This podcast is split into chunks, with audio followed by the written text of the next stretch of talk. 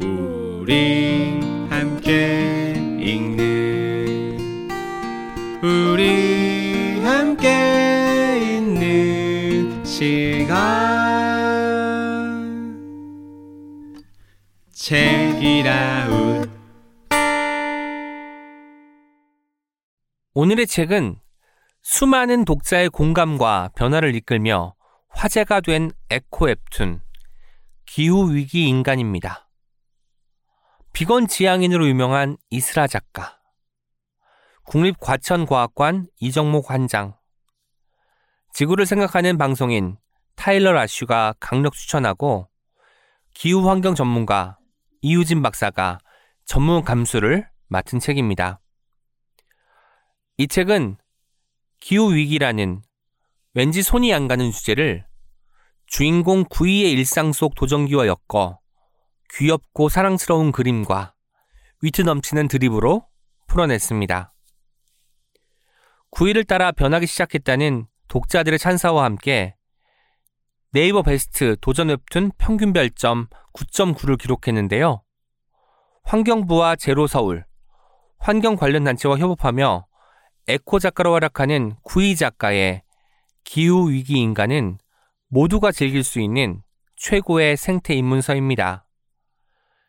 지구가 망할까 걱정되는 요즘 무해한 일상을 시작하고 싶은 책읽아웃 청취자분들은 지금 바로 예스24를 통해 기후 위기 인간을 만나보세요. 이 광고는 출판사 RH 코리아와 함께합니다. 책이라웃 국제 엠네스티 편지 쓰기 캠페인은 부당함에 맞서 싸우고 권리를 침해당한 인권 옹호자들을 위해 편지를 쓰는 글로벌 인권 캠페인입니다. 21년 동안 200개국에서 450만 통의 편지를 보냈고 100명이 넘는 이들을 고문, 괴롭힘, 부당한 구금으로부터 해방시키는 데 기여했습니다. 올해는 석탄 화력 발전소 설립을 반대하는 글을 페이스북에 올렸다가 수감 위기에 처한 방글라데시의 샤흐 네와즈를 포함해서 자신의 의견을 표현했다는 이유만으로 감옥에 갇히거나 갇힐 위험에 처한 8명을 위해 편지 쓰기 캠페인을 진행하고 있습니다. 편지 쓰기 캠페인에 참여하신 후 편지 이미지를 다운받아 인스타그램에 해시태그 책읽아웃 언더바 편지 쓰기 캠페인 해시태그 국제 엠네스티 를 달아 올려주세요. 추첨을 통해 총 10분에게 특별 제작한 국제 엠네스티 굿즈를 드립니다. 인권을 위한 편지 쓰기 여러분도 함께 해주세요. 여러분의 편지는 생각보다 힘이 셉니다. 이 광고는 국제 엠네스티와 함께합니다.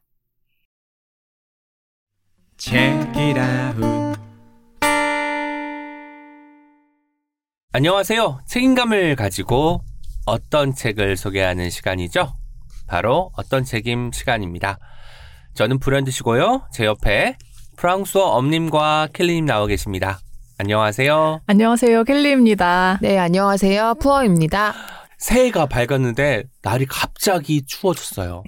영하 어제 오늘 17도. 저는 아침에 나오는데 길거리에 귀마개 하신 분들이 가장 어. 부럽더라고요. 음, 맞아요. 귀가 시렵죠. 산다 산다 하면서 사실 어떻게 사야 될지 어디서 사야 될지 잘 몰라서 못 사는 아이템 중에 하나가 그 귀마개인데 그 귀마개가 갖고 싶은 날이기도 했습니다. 아, 오. 다 땡땡에서 천 원에 파는데 그거 한번 써봤어요. 예, 색깔은 따뜻해요. 여러 가지가 검정색입니다. 있나요? 깜, 근데 까만색. 한파인 날 그때 제가 한번 누구 줘야 돼가지고 살려고 갔는데 오. 동났어. 그것만. 아, 오. 엄청 인기템이 오늘도 천 없겠다. 원인가 이천 원이었는데. 아. 오늘 없을 것 같습니다. 아, 그렇구나. 미리미리 사놓고 그런 날 써야겠군요. 네. 귀가 제일 싫어요, 저는. 저도 출근하면서 사람들 복장 보는데 음. 너무 동글동글 귀여운 거예요. 장갑 끼고 맞아. 목도리 두르고 패딩에 막 이렇게 음. 그래서 그냥 문득 아 참 귀엽다 이런 생각도 하면서 저는 왔어요. 네.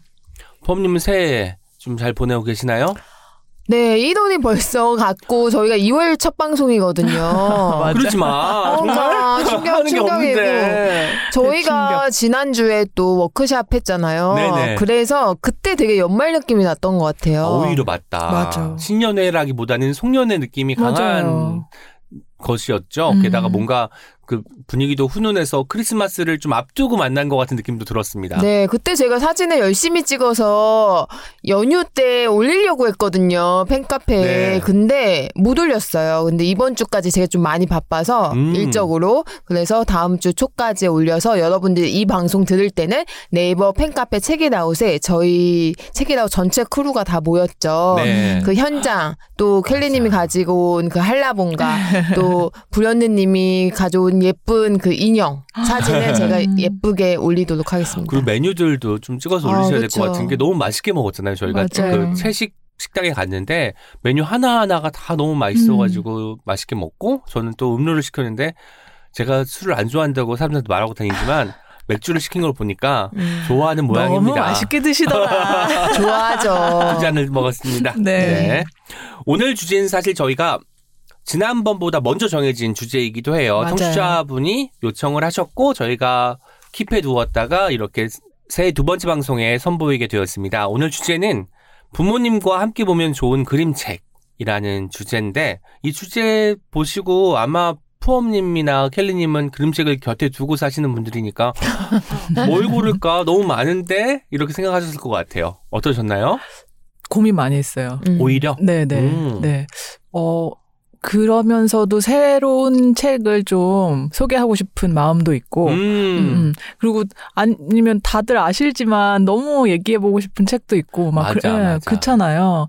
그렇지만, 그래도 제가 오늘 딱 어울리는 책을 골라온 것 같아요. 네. 제가 앞에 놓여 있는 걸 보니까 그림책 사이즈로는 좀 작은 음. 판형의 책인 것 같습니다. 푸엄님은 고를 때 어려움 없으셨나요? 저 어려움이 있었고요. 물론. 그림책이 모든 연령대가 다 읽을 수 있는 장르잖아요. 아무리 네네. 유아 그림책이어도 어른이 봐도 맞아요. 좋은데, 근데 오늘 청취자분은 본인의 부모님을 생각하면서 저희한테 제안을 주신 거기 때문에 음. 약간 연령이 더 있으신 분도 읽으면 좋을 책을 가져와야 됐기 때문에 네. 고민을 엄청 많이 했어요. 음. 아마 그림 톤을 보니까 어떤 작가님인지 대충 눈치를 챌 수 있을 만한 작가님의 책을 가지고 왔고요. 네. 뭔가 지금 이 시기에도 딱 어울릴 것 같은 제목의 오. 책이기도 합니다. 불현드님은 제일 먼저 고르셨잖아요. 그쵸. 저는 제일 먼저 고를 수 있었던 것이 제가 이제 아버지 기일이 1월에 음. 있어서 내려갔다가 자- 사실 이 주제를 하겠다고 저희가 이제 이야기가 된 상태였어요. 물론 이제 그 전 녹음을 하진 않았지만 아 그래서 어, 이런저런 책들을 보다가 제가 전주에 있는 동네 서점 잘 익은 언어들이라는 서점이 있습니다. 오, 잘. 익은 언어들 음. 거기 갔을 때 거기는 그림책을 많이 들여놓고 판매를 하는 동네 책방이에요. 그래서 추천을 받아가지고 여러 책들을 보다가 구입한 책들이 한 예닐곱 권 있더라고요. 그림책으로만. 그 중에 가장 눈에 들어왔고 당시에 읽을 때도 뭔가 뭉근한 것이 남았던 책을 가져가면 딱이겠다 싶어가지고 제가 두 분에게 먼저 선수를 치듯 저는 이 책 가지고 가겠습니다라고 아. 말씀드릴 수 있었던 것이죠. 음. 제 인생 역사상 가장 좋아하는 그림책을 오늘 불현대님이 가지고 진짜? 온 거거든요. 예, 최애 그림책이 많긴 하지만 음. 그 최애 그림책이 다섯 권 있다고 했을 때 이 그림책이 제가 1위예요. 음. 와. 인생 그림책이 저는 이제 뭐 그것도 있죠. 그 뭐죠? 민들레. 음. 민들레는 민들레. 네, 민들레는 민들레도 있지만 제가 정말 정말 좋아하는 작가이고 좋아하는 작품을 불현님이 오늘 가지고 온다는 이야기들 듣고 저는 엄청 청취자의 마음으로 기대하면서 왔습니다. 오. 와, 사실 나온 지가 좀 된 책이어서 저는 좀 사실 저희가 신간 위주로 많이 소개를 하다 보니까 너무 예전 책인가 싶기도 음. 하지만 또 생각해 보면 여전히 시의적절한 책이기 때문에 그럼요. 누가 읽어도 좋은 책일 것 같아서 선뜻 가지고 오게 되었습니다. 저도 오늘 불현드님께서 가지고 온 책이 푸엄님의 최애 그림책이라는 거 알고 있고 저도 아. 그래서 구매해서 읽었었거든요 예전에.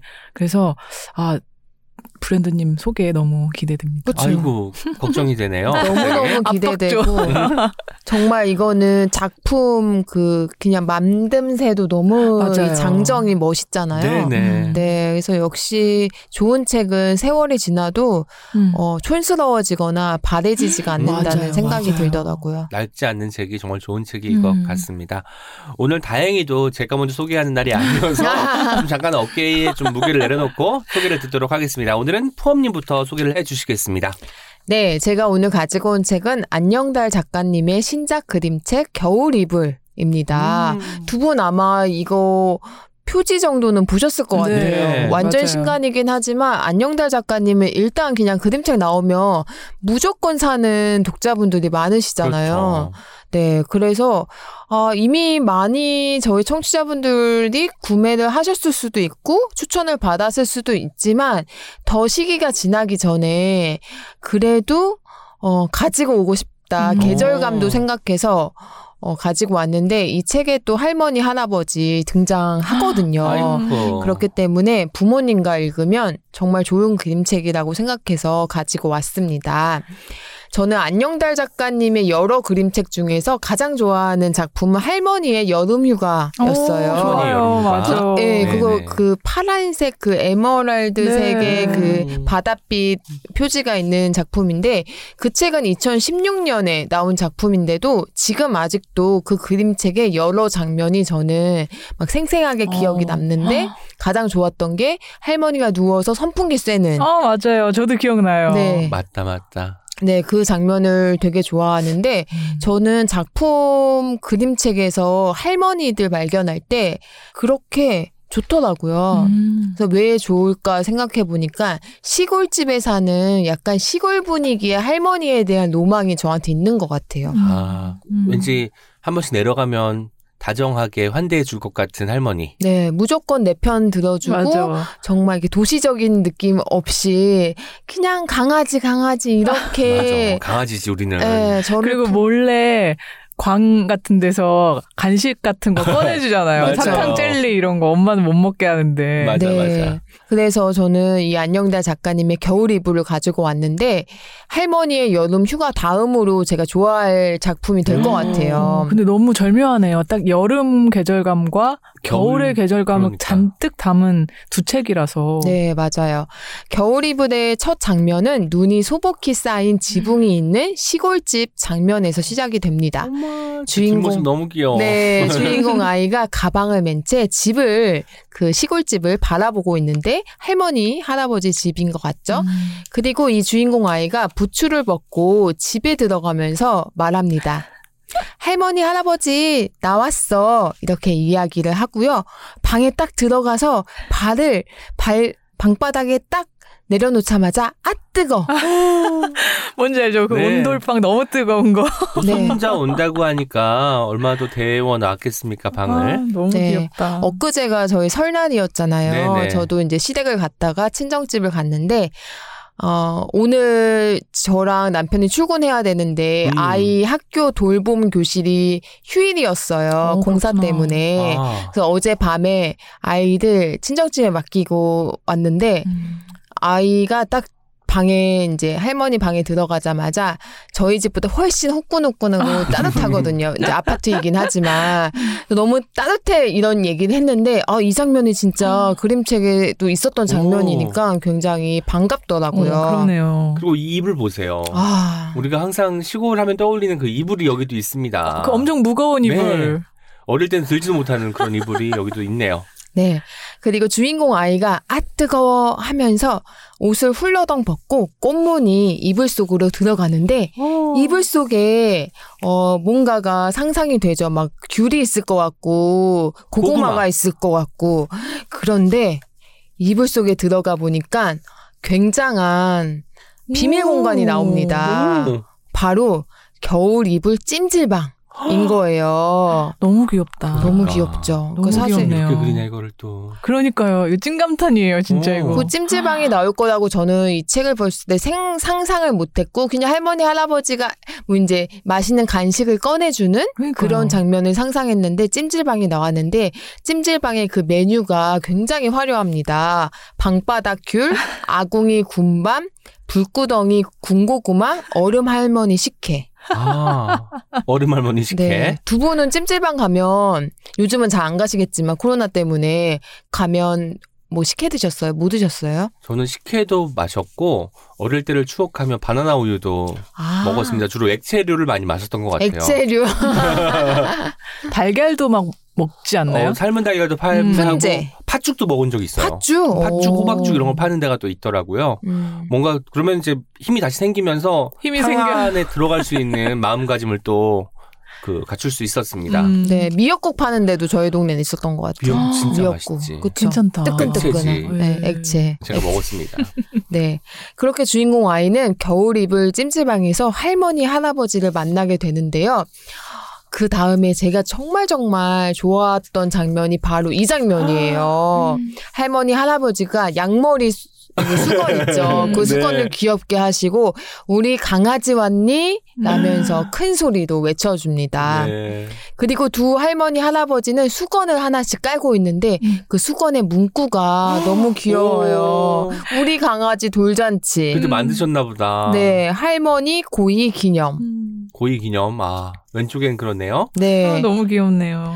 그리고 주인공 아이는 자기도 식혜를 먹겠다고 하면서 음. 식혜를 파는 곰한테 갑니다. 그래서 곰에게 가서 곰 엉덩이 달걀 4개랑 그리고 할머니 식혜를 달라고 하죠. 그런데 두 분 한번 생각해 보세요. 어, 달걀이 아니고 왜 곰 엉덩이 달걀 4개일까요? 곰 엉덩이에 깔고 앉아서 달걀이 따뜻해진 걸까요? 그렇게 마치 생각하세요? 뭔가 부화시키는 새처럼. 음. 켈리님 음. 어떠세요? 곰엉덩이에 깔린 달걀 먹고 싶으세요? 훈제 되겠죠. 훈훈한 냄새 나고. 코 엉덩이처럼 토실토실한 달걀? 어. 통통한 달걀? 불현대님의 어, 추측이 맞았습니다. 아, 그래요? 바로 이 장면 보이죠. 곰 엉덩이 밑에서 달걀이 이렇게 익어가고 있어요? 네, 품어져 있는 거예요. 그래서 곰 엉덩이 달걀을 주인공이 이제 먹게 됩니다. 아. 그리고 곰 엉덩이 달걀 에 있는 그 장면 속으로 들어가면 또 다른 세계가 펼쳐집니다. 아이고. 네, 이제 꼬마들도 있고 옛날 추억으로 돌아가는 거죠. 음. 할머니, 할아버지가 어렸을 때. 모험 안에 모험이 또 있는 것 같은 느낌이 그렇죠. 드네요. 네. 달걀 장수 트럭이 온 동네를 돌아다니면서 아. 달걀 왔어요, 계란 왔어요, 뭐 음. 이렇게 했던 시절이 여러분들도 그쵸. 있으세요? 저 종소리 두부장수. 들리면서 두부장수는 많이 두부, 봤어요. 한모, 그 그쵸. 두부 심부름 엄청 했어요, 저. 뜨끈뜨끈하잖아요. 진짜 네, 맛있는데, 그살 때. 두부, 그쵸. 음. 그 두부보다 맛있을 순 없고, 맞아. 맞아요. 저는 모서리 두부가 맛이 없잖아요. 보통은 네, 그래서 모서리를 당첨되면 너무 약간 심부름인데, 두부도 아닌데 어린이 마음에서, 아, 제발 우리 두부 모서리 안, 아닌 가운데 부분 줬으면 좋겠다. 어. 이런 생각을 했었어요. 아, 그렇구나. 저 모서리 좋아하는데. 약간, 진짜요? 약간 도톰한 느낌이잖아요. 네. 전 딱딱해서. 곡선도 있으면서 네. 마지막 부족은 네. 또 그렇구나. 그리고 아, 세탁. 기억나세요? 세탁 이런 거. 세탁 세탁소 아저씨 어. 아줌마들이 돌아다니면면 수고하셨잖아요. 그리고 손에는 항상 옷걸이가 몇 개 들려 있어. 어. 네. 네. 이런 이야기 부모님이랑 하면 그러네요. 얼마나 좋겠어요. 맞네. 그래서 이 그림책을 왜 가지고 왔는지 음. 어, 두 분이 눈치를 채셨을 것 같아요. 저는 안녕달 작가님 작품에 할머니 할아버지가 많이 등장하는 게 되게 좋은데 그래서 예전에 서면 인터뷰 안녕달 작가님이 네. 얼굴 공개도 안 하시고 이제 외부 활동은 안 하시는 작가님 중에 한 분이세요. 그래서 여쭤봤었죠. 서면 인터뷰 할 때 왜 그림책에 할머니 할아버지가 많이 등장하냐. 음. 그랬더니 작가님이 이런 이야기 해주신 적 있어요. 어, 제 그림책에 할머니, 할아버지가 많이 나온다는 이야기를 종종 듣는데 사실은 전에는 몰랐는데 사람들이 그런 이야기를 자기한테 자주 해주셨대요. 음. 예. 그래서 너무 자주 등장하는 거 아닌가 싶어서 자제하려고도 생각했는데 시- 그때 이 시점이 메리라는 책 나왔을 음, 때거든요. 근데 다음 책에도 하, 할아버지 이야기가 나온다. 그래서 의식적으로 덜 그리려고 하고 있긴 한데 계약된 책들이 나와야 하니까 어, 쓰고 있다. 음. 되게 솔직하게 항상 답변을 해주시는 작가님 중 한 분인데 그러면서 이런 이야기도 해주셨어요. 제가 할머니 할아버지 개를 좋아하고 그래서요 잘 안 되네요 이렇게 얘기해주시는 거예요. 어. 그래서 보통 되게 멋있게 답변할 수도 있잖아요. 음. 어 저는 할머니 할아버지에 대한 향수가 많고 추억이 어. 많고 그런 어 인물을 제 그림책에 담고 어. 싶어요 이런 이야기를 음. 상상했는데 답변이 음. 어, 의식적으로 덜 그리려고 노력하는데 내가 좋아하니까 잘 안 된다. 저는 이런 어, 솔직하고 되게 단순하고 담백한 답변을 그러니까. 들을 때도 되게 좋은 것 같아요. 오히려 더 잘 와닿는 것 같아요. 그러니까요. 어떤 포장하지 않고 날것의 어떤 것을 바로 전달해 주니까 어떤 느낌일지 잘 알 것 같습니다. 음. 네, 그래서 저는 책이라웃에 정말 오랫동안 안녕달 작가님을 모시고 싶은 네. 꿈이 있었는데 맞아요. 저희 사진도 그냥 책으로 가리고 찍어도 되고 음성만 나와도 되는데 책이라웃도 사실 요청 드린 적이 있었는데 음. 어렵다고 하셨었거든요. 그래서 작가님이 그 가장 히트친 베스트셀러가 수박 수영장 있잖아요. 네, 네. 그래서 수박은 여름이고 할머니의 여름 휴가도 여름인데 음. 어느 순간부터 누나이라는 그림책도 그렇고 아, 음, 그러네. 겨울이 많이 등장을 하더라고요. 그래서 또 겨울을 좋아하시냐 이런 질문도 했었죠 예전에. 음. 그랬더니 그때는 어, 추운 걸 싫어해서 겨울을 좋아하지 않는다. 음. 겨울에는 이불 속에서 잘 안 나온다 자기가. 어 그런데 눈아이 그릴 때는 눈으로 된 아이가 주인공이라서 어, 설산으로 가서 사진도 찍고 그러셨다고 하는데 작가님이 그 답변을 하시는 거 보면 잠 얘기를 되게 많이 하세요. 낮잠. 자기 아, 자, 잠. 자는 거 되게 좋아하고 평소에 너무 많이 자기 때문에 밤에 잠이 안 와서 힘들 때가 있다. 음. 이런 이야기도 하셨는데 저도 되게 잠이 인생에서 너무 너무 중요하거든요. 음, 참 중요하죠. 네, 그리고 음. 저는 어떤 좋은 보양식보다 정말 충분한 휴식과 수면이 맞아요. 가장 몸에 그렇습니다. 좋은 거 아닌가 생각을 하거든요. 아침에 일어났을 때 그 잠을 어떻게 자느냐에 따라서 얼마나 많이 자느냐에 따라서 몸 컨디션이 좌우되는 것 같더라고요. 참 네. 보약 인 것 같습니다. 네, 그래서 저는 안녕달 작가님을 머릿속에서 어떤 목소리를 갖고 계실까, 음. 어떤 얼굴과 어떤 미소일까, 이런 거를 항상 궁금해 하면서 책을 읽는데, 이번 아, 그럼 인터뷰는 서면으로 하신 항상 거예요? 서면으로 아. 하시고, 아, 그렇구나. 네. 왠지 그 제- 푸엄님은 한 번 만났을 아, 줄 그러니까요. 알았네요. 못 만났고, 그렇구나. 그래서 제가 약간 안녕달 작가님을 엄청나게 막 파헤칠 때가 있었어요. 그래서 어떤 시상식 때 어떤 얼굴을 잠깐 공개한 사진을 멀리 찍은 사진을 뭐 블로그였나 출판사 블로그였나 어디선가 한 번 본 적은 있는데 네. 아마 지금은 내려갔지 않았을까 음. 아. 싶은데 이런 궁금증을 갖고 보는 작품도 또 되게 재밌는 것 같아요. 저는. 그러니까요. 내가 좋아하지만 또 그 책이 공교롭게 아니 뭐 어쩌면 당연하죠. 좋아하신다고 하니까 부모님과 함께 보기 좋은 그림책일 때 정말 딱인 작품을 가지고 오셨네요. 네, 그래서 안녕달 작가님이 정말 다른 일들을 안 하시면서 정말 오로지 그림책 작업에만 음. 이렇게 몰두를 해서 어, 그 쉬지 않고 작품이 나오는 것도 너무너무 대단하고 볼 때마다 비슷한 감성이 이어지는데 그래도 또 좋은 그 네. 감성이 어, 확 달라지지 않아서 더 좋은 이 맞아요. 동글동글한 음. 곰 뭐 이렇게 생각나는 안녕달 작가님을 생각하면 떠오르는 그 그림체들 있잖아요. 음. 저는 뭐 소보계 작가님도 그렇고 음, 이수지 맞아요. 작가님도 그렇고 어 정말 이렇게 누가 따라할 수 없는 그 네. 캐릭터 그림이 있잖아요. 수신지 작가님도 그렇고. 근데 진짜 안녕달 작가님은 아, 독보적이시구나 이런 음. 생각도 들고 그런데 소재가 그런 옛날 이야기들 음. 다정하고 작은 음. 이야기들로 시작되는 것도 저는 너무 좋았습니다.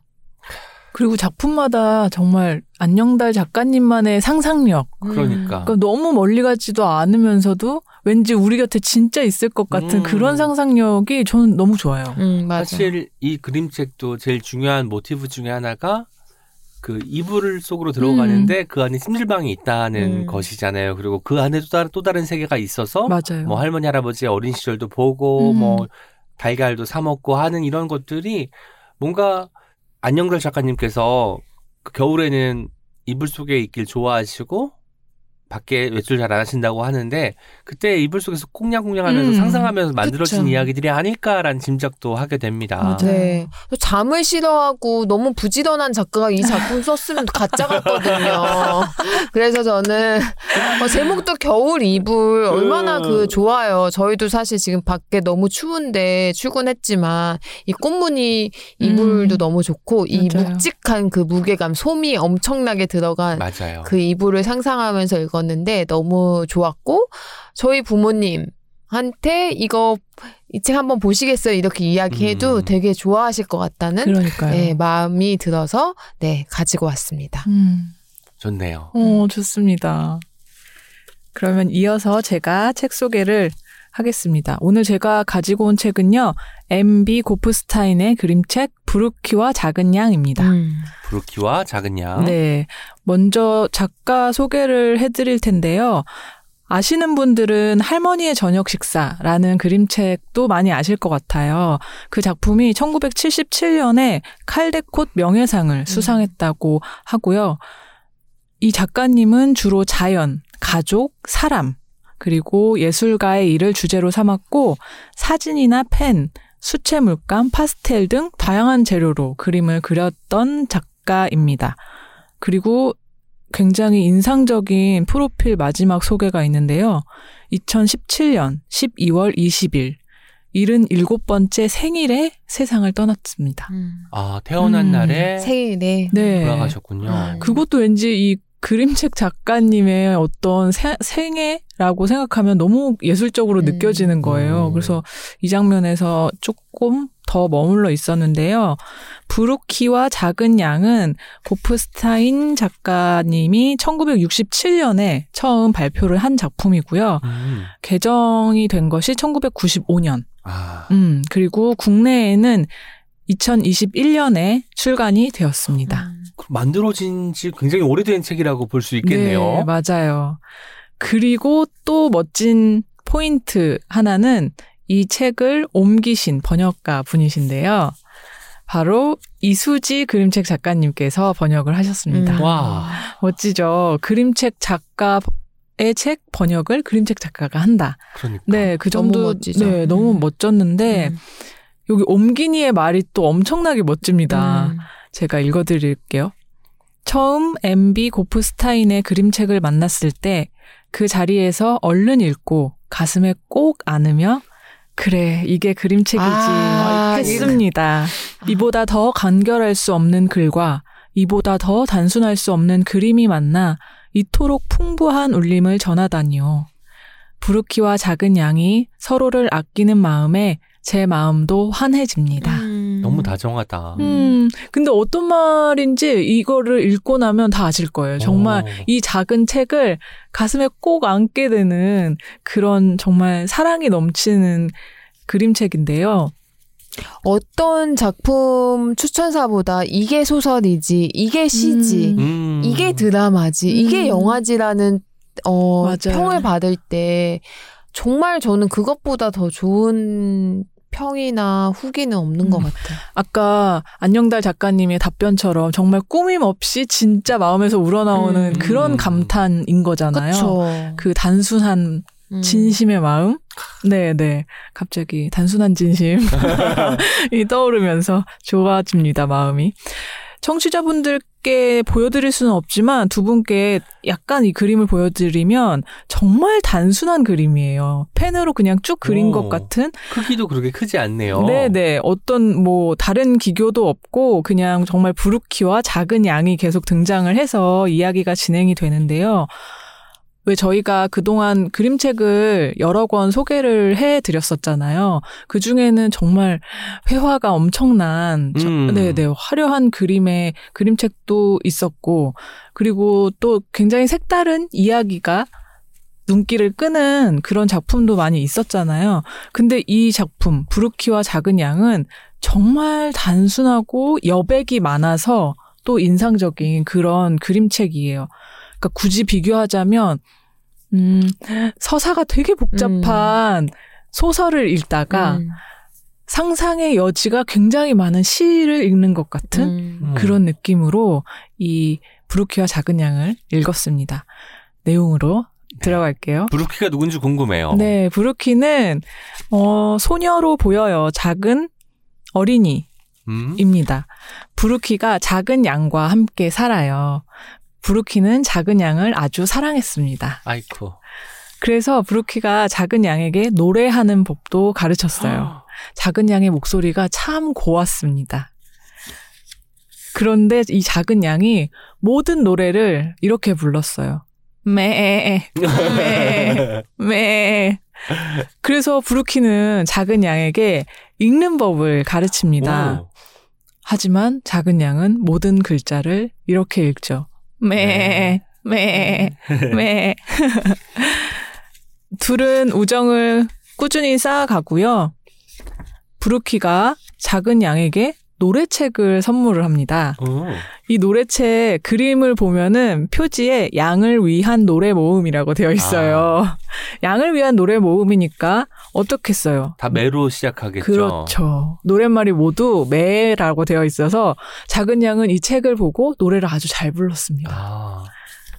그리고 브루키는 작은 양이 앉아서 책 읽기 좋게 또 자리를 만들어줘요. 음. 그리고 작은 양이 읽기 좋은 책들을 선물을 하는 거죠. 네. 그 책에는 물론 모두 매라고 쓰여 있어서 이 작은 양이 책을 아주 좋아했습니다. 오. 이 장면 보면은 책에 매매가 써 있거든요. 그리고 가득하네요. 이 양이 정말 열심히 읽어요. 음. 너무 귀엽죠.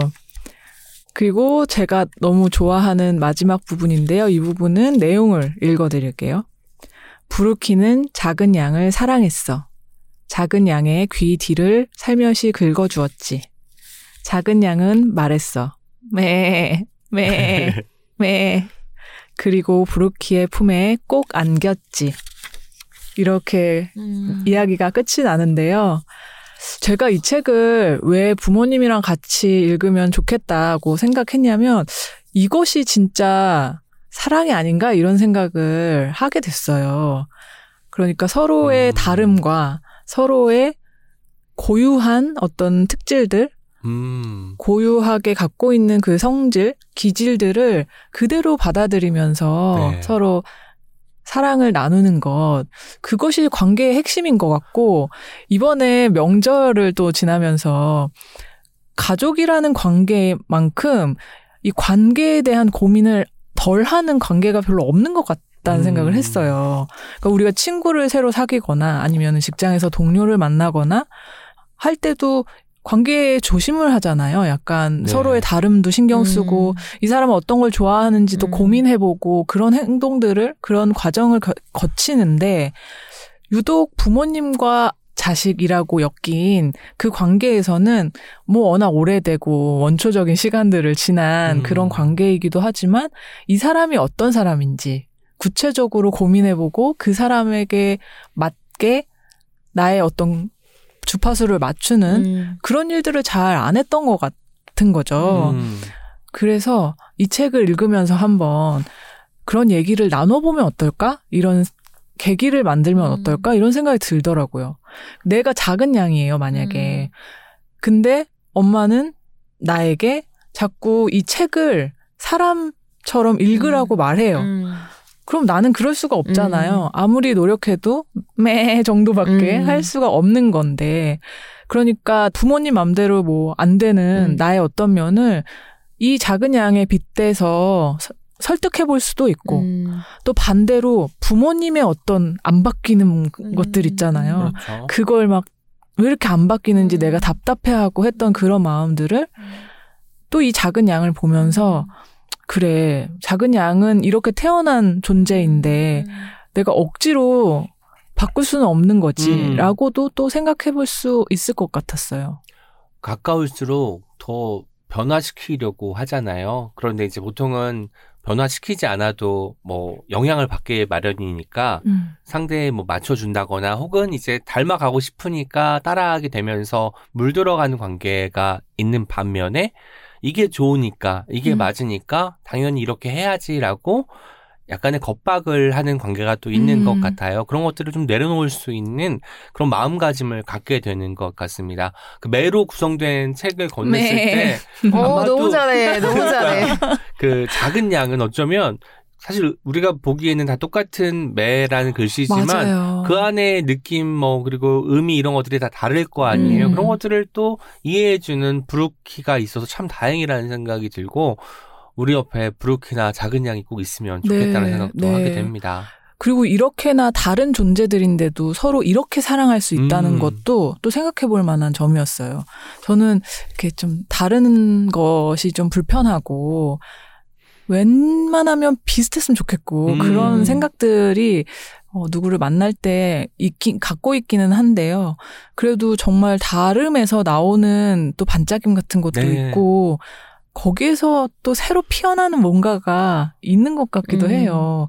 지금 이 부르키가 작은 양이 매 하는 그 책을 읽으면서 행복해 할 때 얼마나 기뻤겠어요. 그러니까요. 그러니까 책 읽을 자리도 막 포근하게 만들어주고 음. 막 했을 거잖아요.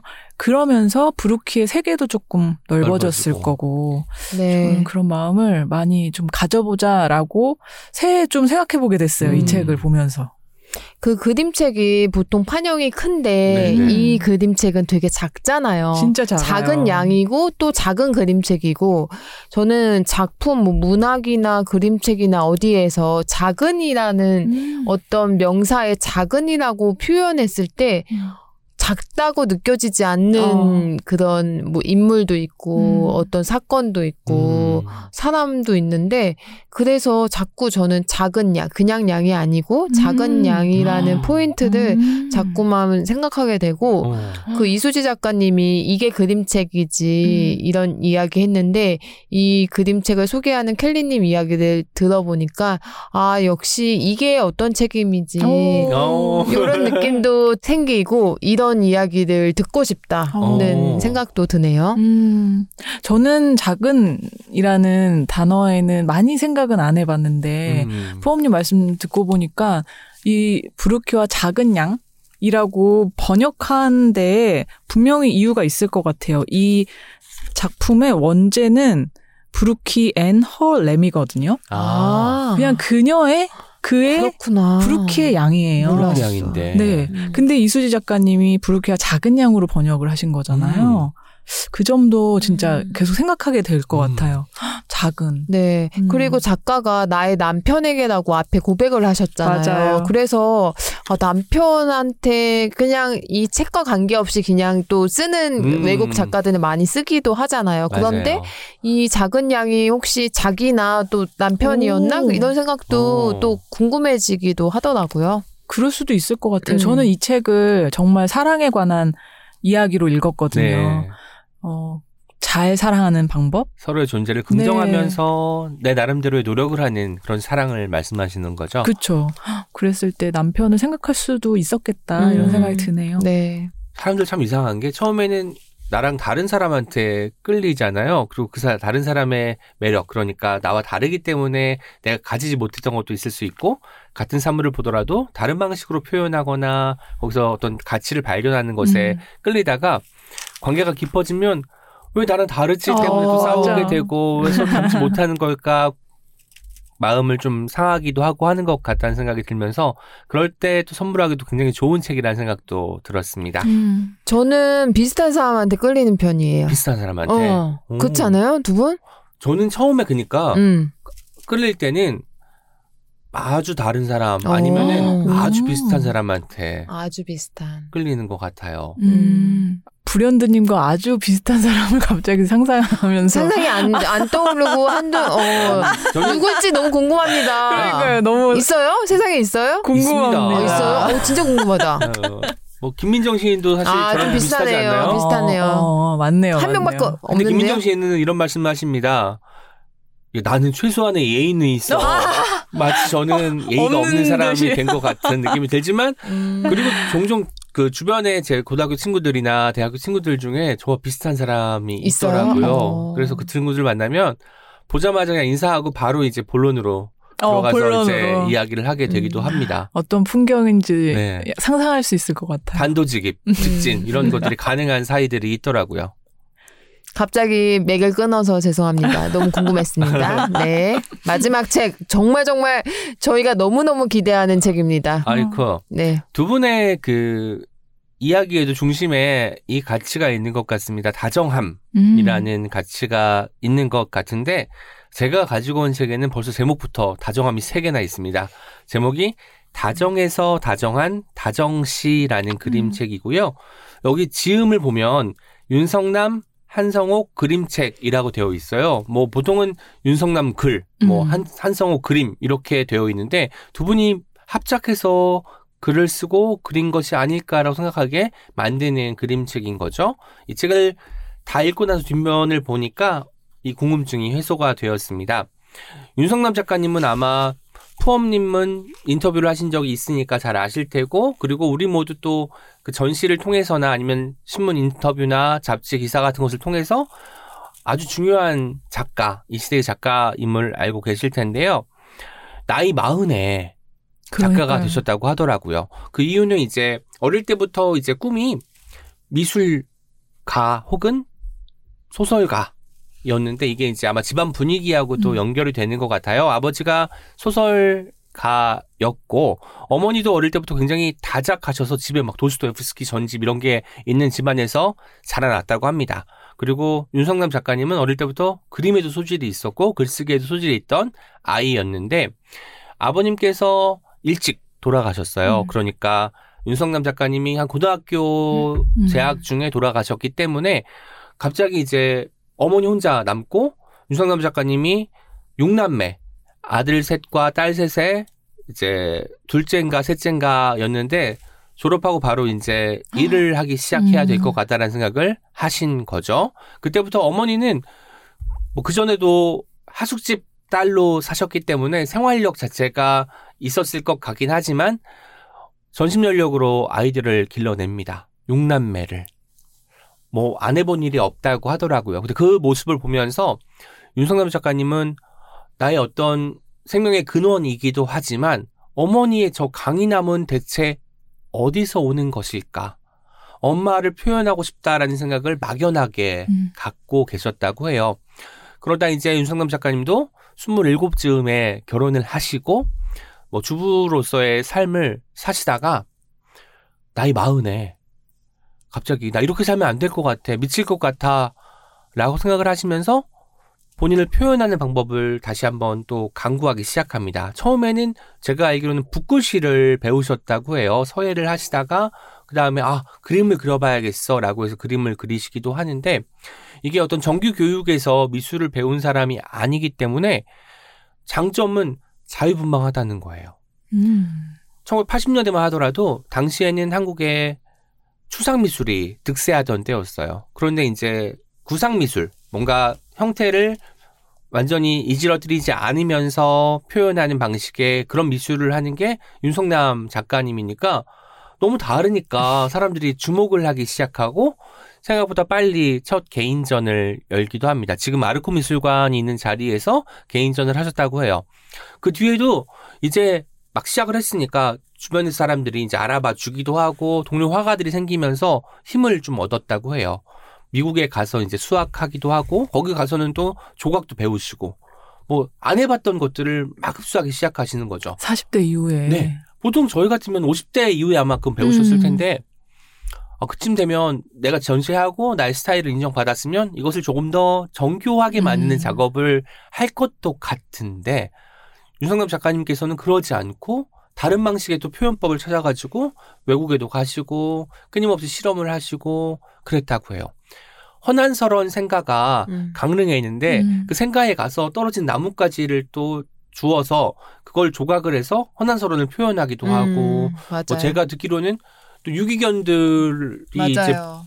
있어서 그 음. 유기견들을 뭐 표현하기 위해 유기견들이 어떻게 버려지고 음. 방치됐는지 이런 것들을 표현하기 위해서 1025마리인가 하는 유기견들을 대상으로 한 어떤 작품을 만들기도 하고 늘 사회 문제의 중심에서 음. 여성과 약자를 놓지 않는 그런 작품 활동들을 해오셨고요. 그런 것들을 인정받아서 이제 상도 많이 받으시기도 하고 지금은 이제 우리가 이름만 들어도 아, 어, 이런 작가지라고 생각할 수 음. 있는 작가입니다. 어, 실제로 윤성남 작가님의 작품 중에 금지 구역이라는 작품이 있어요. 네모난 어떤 틀이 존재하고 그 안에 어떤 소파 같은 게 안에 담겨 있습니다. 그리고 그 선은 마치 들어오지 말라는 표시처럼 어. 되어 있는데 거기에 발 하나만 집어넣은 여성이 있어요. 그 여성은 조각, 조각 작품이에요. 조각이지만 평면으로 조각을 하셨고 그러니까 안에 들어가지도 못하고 바깥에만 완전 예속되어 있는 상태도 아닌 어정쩡한 상태로 한 여성이 서 있습니다.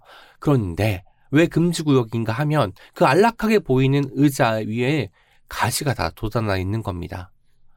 내가 앉으면 안 될 곳, 이런 것들을 표현을 하는 방식으로 이제 그런 것들을 사용을 하셨고 이 작품이 이제 테이트 갤러리에 있다고 하니까 나중에 뭐 영국에 가실 분들은 한번 가서 보셔도 좋을 것 같습니다. 네, 음. 윤성남 선생님 인터뷰나 다큐멘터리 같은 거 유튜브에 찾아보면 되게 많은데 음. 그러면 이제 작품을 그림 입체적으로 좀 볼 수 있는 영상들이 되게 많아요. 네네. 그래서 오늘 불현대님이 소개하는 그림책에 관심이 생겼다면 음. 윤성남 선생님의 인터뷰나 작품을 저는 영상 컨텐츠로 많이 한번 보시면 그 유기견들 그 작품도 그렇고 음. 여성 모성 관련된 작품도 그렇고 네. 진짜 좋은 작품 너무 많아가지고 꼭 보시기를 추천드립니다. 음. 그 영상 보시기 전에 여러분 채널 예스에서 프랑스어 엄님이 네. 윤성남 작가님 그리고 한성호, 한성옥 작가님의 음.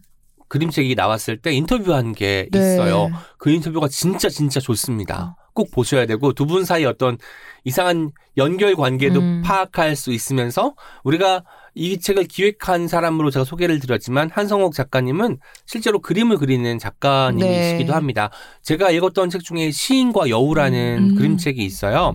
마스오 바쇼라는 그 일본의 하이쿠 시인이 있어요. 그 하이쿠를 다룬 그림책인데 그림이 너무 좋은 거예요. 제가 처음 봤을 때. 그래서 그때 이름을 기억한 게 바로 한성옥 작가님인데 그 그림 책으로 이르마 제임스 블랙상 명예상을 받기도 음. 하셨고 이후에 또 볼로냐에서 올해오 일러스트레이터상을 받기도 하시는 등 그림을 그리는 화가로서도 이름을 많이 알리신 작가님이신데 이 한성옥 작가님께서 2000년대에 진행된 윤성남 작가님의 전시를 보고는 책으로 만들고 싶다라는 음. 생각을 하신 거예요. 그 음. 전시가 2015년에 있었던 전시인데 이 책이 2016년 이맘때에 나왔어요. 그렇기 때문에 아주 빠른 속도로 음, 이제 그러네요. 그림을 선택하고 글을 붙여가지고 완성된 책이라는 거죠.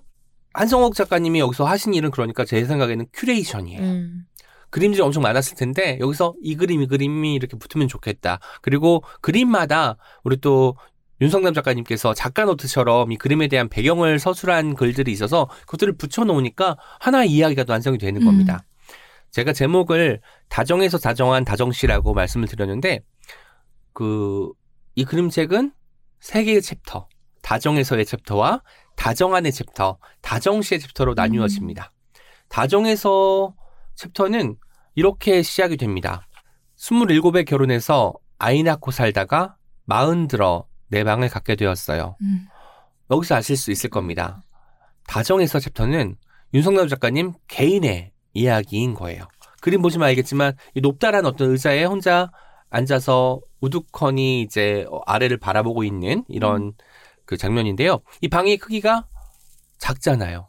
작지만 내 방이 생겼다. 드디어 나도 내 입을 갖게 되었고 내가 표현할 수 있게 되었다라는 이야기를 하고 있습니다. 그리고 이제 어두운 방이긴 하지만 앉아 있고 바깥을 내다보면 안 보이던 것들이 보이기 시작하잖아요. 아, 그런 것들을 내가 이야기해 봐야겠다. 사람들에게 이제 표현해 봐야겠다라고 이제 이야기를 하는데 제가 정말 정말 좋아하는 그림이 여기 있습니다. 음. 그한 챕터마다 그림 한 점씩만 소개해 드릴게요. 음. 그네가 있는 것 같고 아래에 뭔가 바퀴가 달린 신발이 이렇게 되어 있잖아요. 이때 어떤 글이 붙어 있냐면 나는 지금 꼼짝도 하기 싫은데 가고 싶은 데가 한 곳도 없는데 누가 부르지도 않는데 제가 나보고 빨리 가자고 허세 부리면 누가 상 주냐고.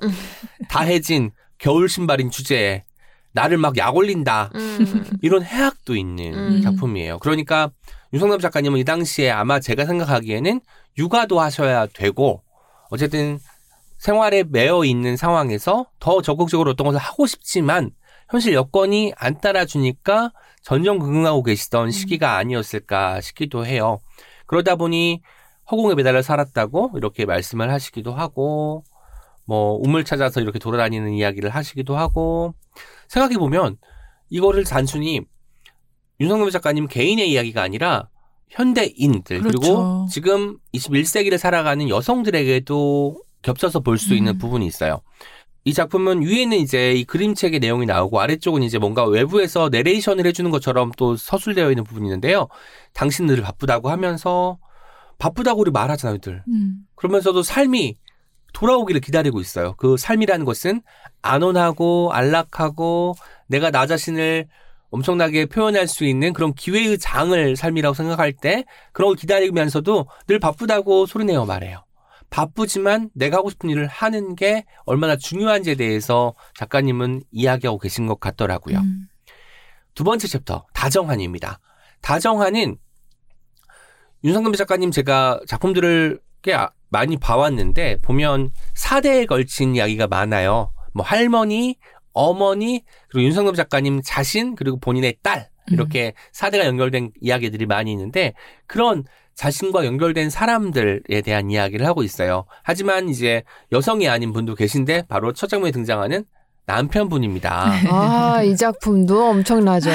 이 그림도. 이 그네 앉아 있는 그림 보세요. 아. 남편분은 이제 앞을 보고 있고 윤상남 작가님은 고개를 돌려서 음. 뒤쪽을 바라보고 있습니다. 그리고 거기엔 이런 글이 써 있습니다. 100만 번 전쟁한 것 같은 사이. 아, 진짜.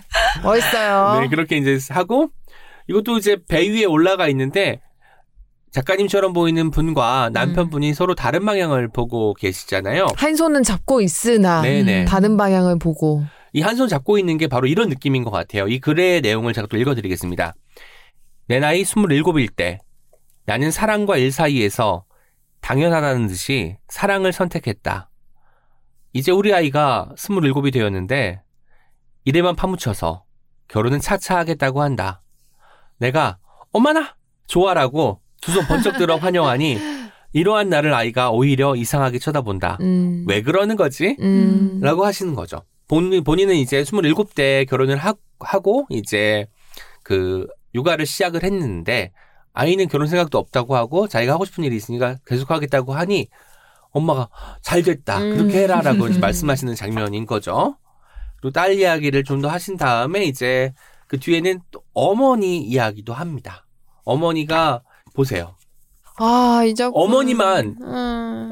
어머니만 유일하게 여기서 음. 이름이 등장합니다. 음. 맞아요. 우리 엄마 음. 원정숙 여사. 음. 라고 나오죠. 여사님이 얼마나 강인하고 올고 닿는지 그리고 그러면서도 따뜻함을 잃지 않았는지를 알 수 있는 에피소드가 쏟아지니 그것은 이제 여러분 그림책을 통해서 확인해 보시고요. 제가 제일 좋아하는 그림은 사실 이 그림입니다. 저도 이 그림이 원픽이거든요. 그렇구나. 좀 눈물이 너무 네, 나고 눈물 나요. 음. 이 그림을 저도 눈물 제일 좋아하는 그림인데 이 그림에 대해서 질문할 때 제가 담담한 스타일인데도 울컥 너무 한 거예요. 저희 음. 엄마의 미래를 생각하게 되고 어 음. 정말 이렇게 작아지잖아요. 음. 네, 그렇죠. 부모님들이 작아지는 것들. 어 그래서 이 작품 진짜 그림만 봐도 네. 아무것도 난 이 그림에서 감흥이 없어 이럴 사람은 진짜 저는 없을 거라고 생각해요. 예. 그 나이가 드시면 다 쪼그라들고 음, 음. 몸도 작아지고 음. 우리가 키도 줄다고 하잖아요. 그런 모습들이 보이는데 그러니까 엄마한테 우리 엄마 원래 풍채 음. 이렇게 쪼그라들었어라고 음. 하니까 어머니의 말씀이 이랬다고 합니다. 얘야 예미야 울지 마라. 그 많던 걱정 근심 다 내려놔서 그러니라 음. 이렇게 하셨다고 해요. 이걸 보고 어떻게 음. 눈시울이 촉촉하지 않을 수 있겠습니까? 그쵸. 참 뭉클한 책인 것 같고 마지막으로 다정에서 다정한 다정시이기 때문에 다정시 파트를 설명해 드리도록 하겠습니다. 다정시는 윤성남 작가님께서 살면서 만난 사람들에 대한 이야기예요. 음. 그러니까 우리네 인생에서 뭐 지나가다 만났던 사람, 음. 뭐 스쳐 지나갔던 사람, 혹은 나에게 어떤 중요한 인상을 남긴 사람들이 다 담겨 있는데 그 중에 인상적이었던 것은 뭐 이런 작품이죠. 머리 위로 음. 어떤 짐들을 가득 짊어진 할머니가 보이잖아요. 이 그림에 붙은 글은 내 벗들, 내 님들, 내 다정시들인데요. 이 사정은 남부터미널에서 할머니를 한번 만났다고 해요. 작가님께서. 그래서 높이 일곱 개의 짐을 쌓아 올려놓고 가시니까 할머니 이거 다 파실 거냐고 했더니 손사래를 치시면서 아니요 아니요 이건 모두 서울 사는 우리 아들 줄 것이요 여들 괜찮여 모두 농약은 한 방울도 안 친 것이요 가들 먹을 건디 이렇게 음. 하셨다고 해요. 근데 이 다음에 저는 이게 정말 중요한 포인트 같습니다. 참 야속한 세상이다. 로 이게 끝나요. 음. 왜 그럴까? 음. 이걸 고민하는데도 시간을 많이 보냈습니다. 음. 뭔가 이 그림이 설명하는 것은 따뜻함이거나 겨- 정겨움이거나 뭐 자식에 대한 사랑일 것 같은데 참 야속한 세상이다. 음. 라고 마무리를 지는 것은 어떤 느낌일까를 제가 고민을 해봤어요. 제 나름대로 해답은 왜 할머니들은 이제 이 연세가 됐으면 본인의 삶을 음. 나이를 중심에 두는 삶을 살지 않고 여전히 자식들 뒤시닥거리 좋은 거 잘 먹이고 뭐 농약을 안 한 그 식재료들을 가져다 주면서 본인의 어떤 행복을 누리셔야 할까? 그게 참 야속하지 않았을까? 음. 작가님이 생각하신 게 아닐까 생각을 했습니다. 그리고 작가님의 그림의 특징 중에 하나는 여성들의 팔이 음. 엄청 음. 길어요. 그 팔로 모든 것을 이제 음. 하는데 그런 그림들의 어떤 개성을 또 찾아보시는 매력도 충분히 있을 것 같습니다. 이 그림책을 다 읽고 나면 사실 저는 엄마와 딸이 읽으면 가장 이상적인 그림책이라고 생각을 하지만 뭐 우리 뭐 어쨌든 엄마한테서 태어난 사람들이잖아요. 엄마의 삶을 한번 엿보고 싶은 사람 그리고 동시대 여성들이 어떤 삶을 살아왔고 살고 있는지를 파악하고 싶은 사람들이라면 다정에서 다정한 네. 다정시를 꼭 읽으시면 좋겠습니다. 저희 방송으로 인해서 이 책이 증세를 오랜만에 또 음. 찍었으면 좋겠다는 생각이 들고 어떻게 이렇게 저 진짜 이 책을 너무너무 좋아해서 너무 자주 봤는데도 또 듣는데도 너무 좋고 음. 어, 브랜드님이 그림을 또 되게 좋아하시잖아요. 그래서 네네. 그림을 또 해석하면서 이렇게 들려주시니까 너무너무 좋았고, 아, 저는 아직도 그 광화문 애무라는 카페에서 두분 오. 인터뷰를 했고, 그 밑에 약간 야외에서 사진 겨울에 찍었던 그 생각도 이렇게 인상 깊은 인터뷰 장면이 아직까지 생각이 나잖아요. 그럼요. 약간 그럼요. 그런 인터뷰 중에 한 인터뷰인데, 제 책은 정말 너무 많이 봐서 약간 노르스름하게 아? 표지가 낡았거든요. 이거 되게 하얗잖아요. 네. 근데 진짜로 너무 듣는데 제가 되게 위로받는 것 같고 음. 너무너무 좋았습니다. 진짜 이거는 정말 정말 더 더 사랑받아야 될 책이 라서 진짜로 많이 보셨으면 좋겠어요. 그리고 한 번 읽으면 안 되는 음. 그림책. 맞아요. 저도 두 번째 읽으니까 또. 안 보이던 게 보이더라고요. 물론 네. 이제 다음 번 읽으면 또 보이겠죠. 음, 얘기를 진짜 많이 담고 있는 음, 그림책이라는. 생각이 들어요. 그리고 제가 채널 S 인터뷰에서 봤던 기억을 떠올려 보자면 유성남 작가님의 처음이자 마지막 그림책일 그쵸, 수도 있으니까 맞아요. 이 책을 꼭 소장하시면 좋겠다는 맞아요. 생각도 같이 네. 해봅니다. 소장- 각입니다. 너무 좋으니까 제가 후속작이나 다른 작품 좀 써주시면 안 돼요 이랬는데 진짜 작가님이 정말 멋있게 어, 나는 똑같은 건 안 합니다 이렇게 얘기했는데 아 진짜 아. 너무 멋있다. 그러니까. 그게 생각했죠. 바로 납득되었다. 그쵸 맞아요. 이 아, 책의 정말. 그 도입부랑 뒷표지에는 이런 문장이 써 있습니다. 세상에서 가장 넓은 경치 좋고 볕 잘 드는 점 나의 방. 버지니아 울프가 자기만의 방이라는 에세이를 쓰기도 했지만 모두에게는 방이 필요한 것 같고 그 방에서 어떤 창의적인 어떤 것들이 나오지 음. 않나라는 생각이 들었습니다. 오늘 저희가 소개한 책들 제목 한번 다시 읽어드릴까요? 네. 푸엄이 오늘 가지고 온 책은 안녕달 작가님의 새로운 그림책 겨울 이불이었습니다. 네. 네, 켈리가 소개한 책은요. 부르키와 작은 양 이라는 제목의 MB 고프스타인이 그리고 이수지 작가님이 옮긴 그림책이었습니다. 네, 브랜드 씨 가지고 온 그림책은요, 한성옥 작가님이 기획하시고, 윤성남 작가님이 글과 그림을 이제 창작하신 다정에서 다정한 다정시라는 그림책이었습니다.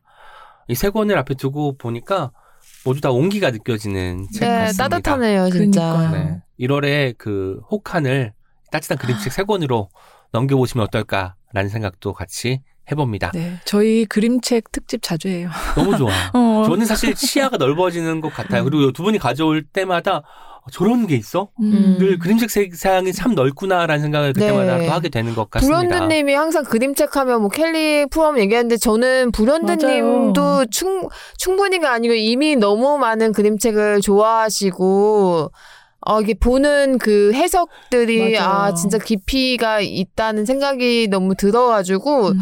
어 저도 공부되고 되게 너무 음. 좋았습니다. 역시 다정한 말씀. 아 다정한 네. 하지만 진실. 네, 감사합니다. 저희는 2주 뒤에 또 새로운 주제와 함께 멋진 책 세 권을 들고 여러분 앞에 인사드리겠습니다. 여러분, 2주 뒤에 또 만나요. 안녕. 우리 함께 읽는 우리 함께 있는 시간 책이라 우